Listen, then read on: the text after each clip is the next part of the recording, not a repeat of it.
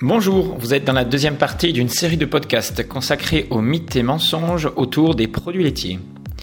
Bienvenue sur Réflexion naturopathique, le podcast qui apporte un éclairage nouveau et approfondi sur les questions de santé et de bien-être et de développement personnel.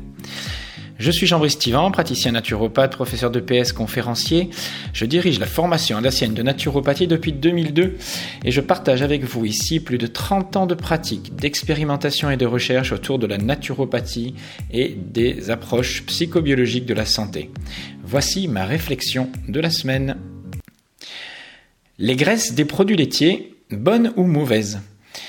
Alors, les produits laitiers sont souvent décriés à cause de leur teneur en lactose ou en protéines, caséine par exemple, réputés indigestes, ou encore à cause de leur forte teneur en facteurs de croissance. Nous reviendrons sur ces aspects dans les prochains numéros. Mais qu'en est-il de leur teneur en matière grasse? Le lait contient de très nombreux acides gras, ce sont les éléments de base hein, des graisses, et ces acides gras sont en quasi-totalité saturée, de chaînes plutôt courtes ou moyennes. Alors nous allons revenir sur ces notions sans faire de cours de biochimie particulière. Mais pour comprendre, il faut comprendre ce qu'est un acide gras saturé et un acide gras dit trans, comme on va le voir. Alors, plus le gras contient des atomes d'hydrogène, plus il est saturé. Les propriétés de celui-ci sont déterminées entre autres par la longueur de sa chaîne de carbone. L'huile de coco, par exemple, qui a très bonne réputation, possède des chaînes euh, moyennes d'acides gras, c'est-à-dire il y a entre 8 et 12 atomes de carbone, alors que les acides gras, par exemple de la viande, varient entre 14 et 24 atomes. Et plus la chaîne est courte, moins l'organisme nécessite d'énergie pour leur digestion.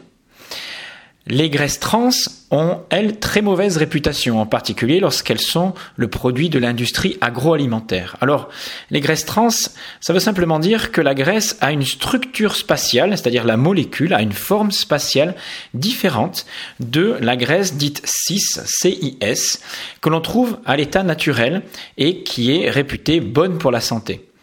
Une trop grande consommation de ces acides gras trans est même un facteur de maladies métaboliques dites de civilisation.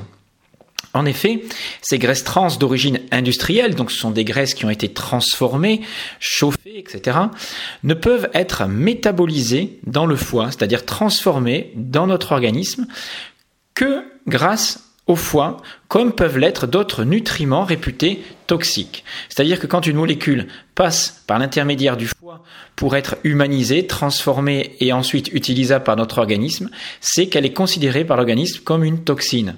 C'est le cas par exemple de l'alcool ou du fructose.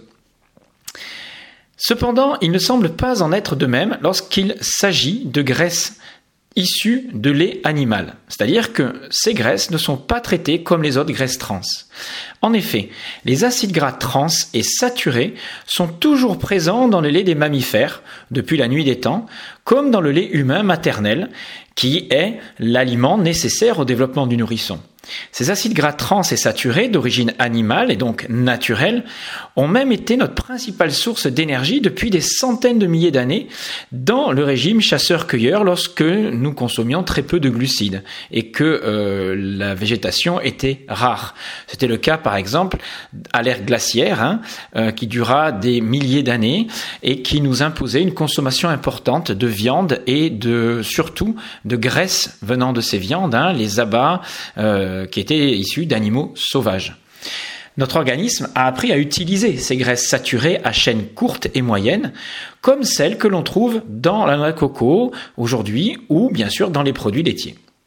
Alors, une étude en 2008 a montré que, comparativement aux graisses trans industrielles, l'ingestion de graisses trans naturelles produit une augmentation de cholestérol de type HDL, qui a une bonne réputation, enfin en fait qui est simplement un transporteur, mais qui est dans un profil lipidique positif, les acides gras trans naturels contenus dans les produits laitiers et dans la viande des ruminants n'ont pas d'effet négatif sur la santé cardiovasculaire. C'est en tout cas la déduction de cette étude hein, que je vous cite là. Hein. Alors c'est une étude de Chardini Destailes qui a été faite en 2008. Hein, alors, je ne vais pas vous lire le titre, euh, Do Trans Fatty Acids from Industrially Processed, etc. etc. Donc, euh, je m'appuie là sur une étude, mais l'observation de la nature nous aurait euh, permis d'en déduire à peu près les mêmes choses, sachant que le lait maternel est quand même un lait riche en acides gras trans et saturés, on n'aurait pas l'idée de dire que c'est un aliment inadapté à l'homme. Alors, ces acides gras euh, qui étaient la base de notre régime de chasseurs-cueilleurs, sont aussi encore la base de l'alimentation de certains peuples très carnivores des pays du Nord, hein, les Inuits par exemple, où, où les taux de mortalité par maladie cardiovasculaire restent inférieurs aux nôtres. Je précise que d'autres peuplades vivent aussi longtemps que nous, hein, dans un état de santé euh, peut-être même meilleur que nous, en ayant une alimentation basée sur la consommation de produits laitiers et de viande. Hein.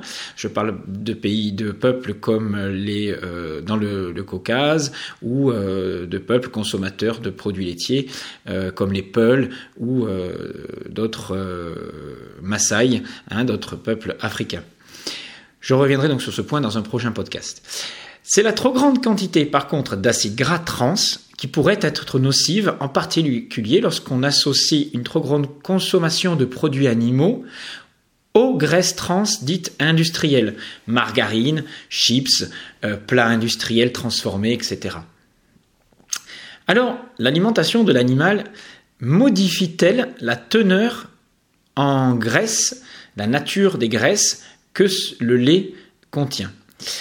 En ce qui concerne la concentration du lait animal en graisse trans et saturée, celle-ci ne varie pas en fonction de l'alimentation de l'animal. Mais peu importe, car ces graisses restent de toute façon utiles et utilisables par notre organisme sans effet néfaste particulier. Par contre, des animaux nourris au grain, en particulier maïs, soja, comme c'est le cas pour rapidement engraisser la bête. Hein. ce sont les céréales qui vont permettre de finir de faire prendre du poids à l'animal pour augmenter sa rentabilité. Eh bien, ces céréales produisent un lait très riche en acides gras oméga 6.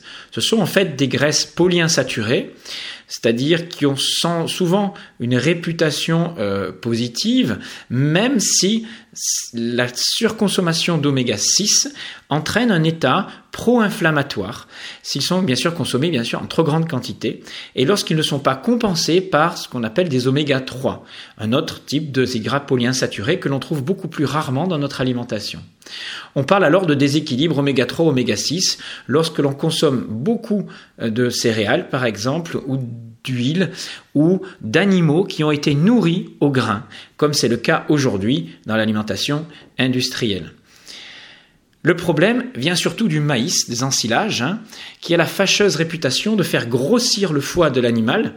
Il crée ce qu'on appelle une stéatose à cause de sa forte teneur en fructose, et ainsi, c'est ce qui permet de rendre la bête obèse, mais aussi malade.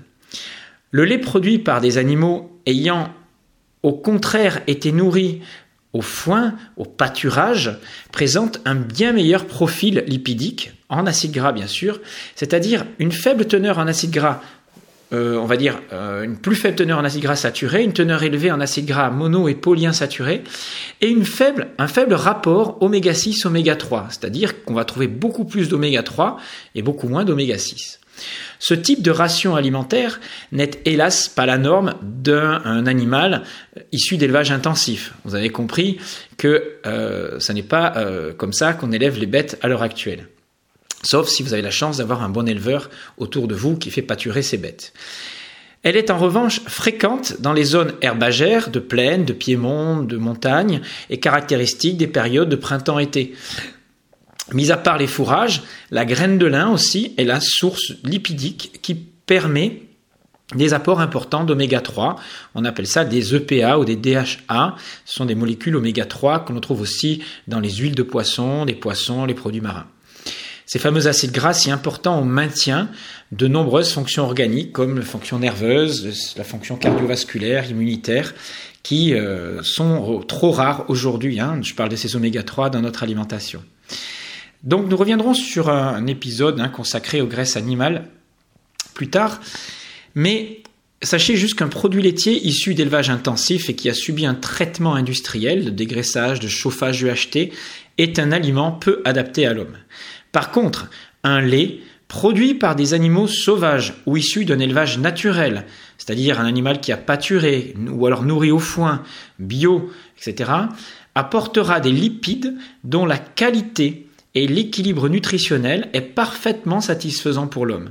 Le beurre bio de montagne, qui ne contient ni lactose ni protéines, et qui contient donc des graisses saturées à chaîne moyenne comme l'acide palmitique, myristique ou laurique, est un animal, euh, est un aliment dont il serait dommage de se priver. Trop longtemps diabolisées à tort, les graisses saturées jouent un rôle primordial dans le maintien d'une santé optimale. Alors, ces graisses sont facilement converties en énergie et les acides gras saturés aident à économiser et à utiliser aussi les acides gras essentiels, ce que nous ne pouvons pas produire nous, c'est-à-dire certains acides gras comme certains oméga 6 ou oméga 3. C'est-à-dire que vous privez d'acides gras saturés fait que vous allez augmenter le risque de carence en oméga 3. Vous pouvez donc manger du beurre sans culpabilité, à condition de le choisir d'un élevage sélectionné et d'avoir une capacité digestive des graisses suffisante. Mais en est-il de même aujourd'hui pour les produits laitiers et leurs constituants, des autres constituants de ces produits laitiers, que sont le lactose, la bêta-caséine ou les facteurs de croissance? Eh bien, c'est ce que nous verrons dans les prochains épisodes. Si ce podcast vous a plu, n'hésitez pas à vous abonner, à mettre des étoiles et à nous retrouver sur le site Alsace Naturopathie. À bientôt.